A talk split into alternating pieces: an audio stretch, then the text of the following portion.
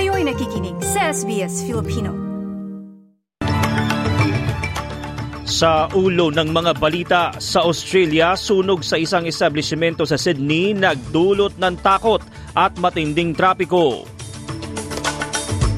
Mga piloto ng Qantas na nanawagan na magbitiw sa pwesto ang chairman na si Richard Goyder. At sa Pilipinas, security screening officer sa NAIA nasibak matapos umanong kumuha ng tsokolate mula sa biyahero.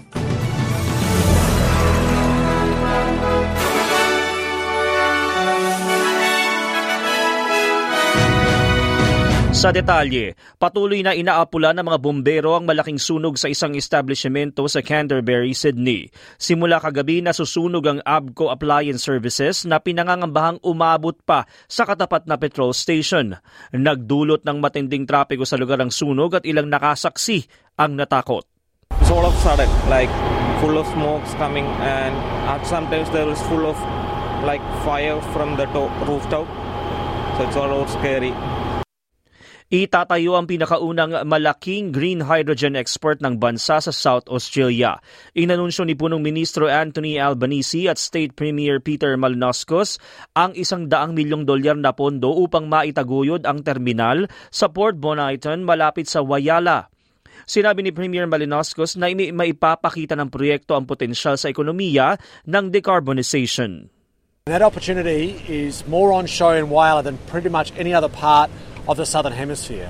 Right here in Whyalla, we have the steelworks, we have the workforce, we have the magnetite resource, and soon we'll have the world's largest hydrogen electrolyser. Nanawagan ng mga piloto ng Qantas na magbitiw sa pwesto ang chairman ng kumpanya na si Richard Goyder. Sumulat ang Australian and International Pilots Association sa chief executive na si Vanessa Hudson upang maipaliwanag kung paano binaliwala ni Goyder ang mga nangyayari na nakakapinsala sa airline. Malaki anilang epekto nito sa moral ng mga manggagawa at tiwala ng mga customer.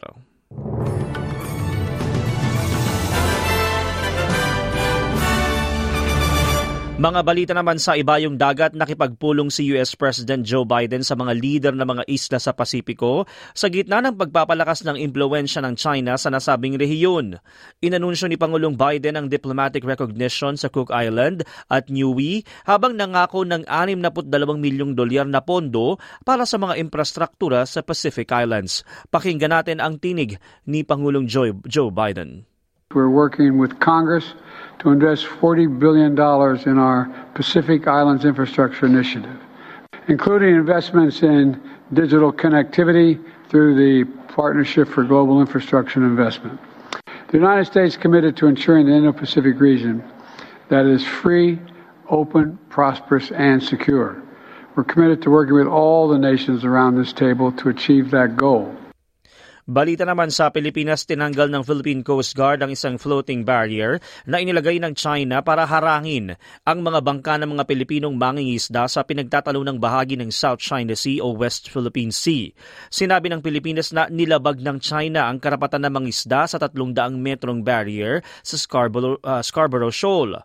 Ayon sa Coast Guard, utos ni Pangulong Ferdinand Marcos Jr. na tanggalin ang nasabing barrier.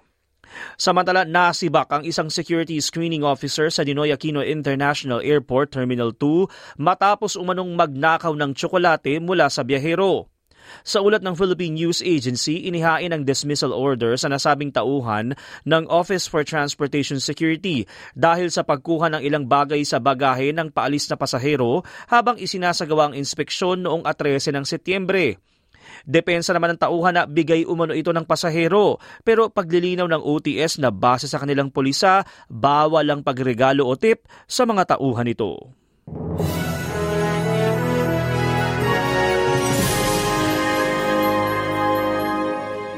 Sa palitan ng salapi, ayon sa Reserve Bank of Australia, ang isang Australian dollar katumbas ng 64 US cents.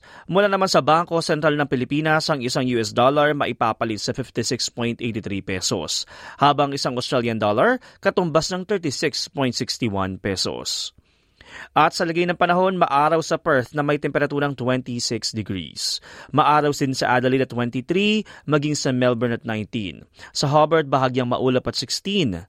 May manakanakang pag-ulan naman sa Canberra at 23. May posibilidad ng pag-ulan sa Sydney at 23, habang maaraw sa Brisbane at 27. Gayon din sa Darwin at 35 degrees.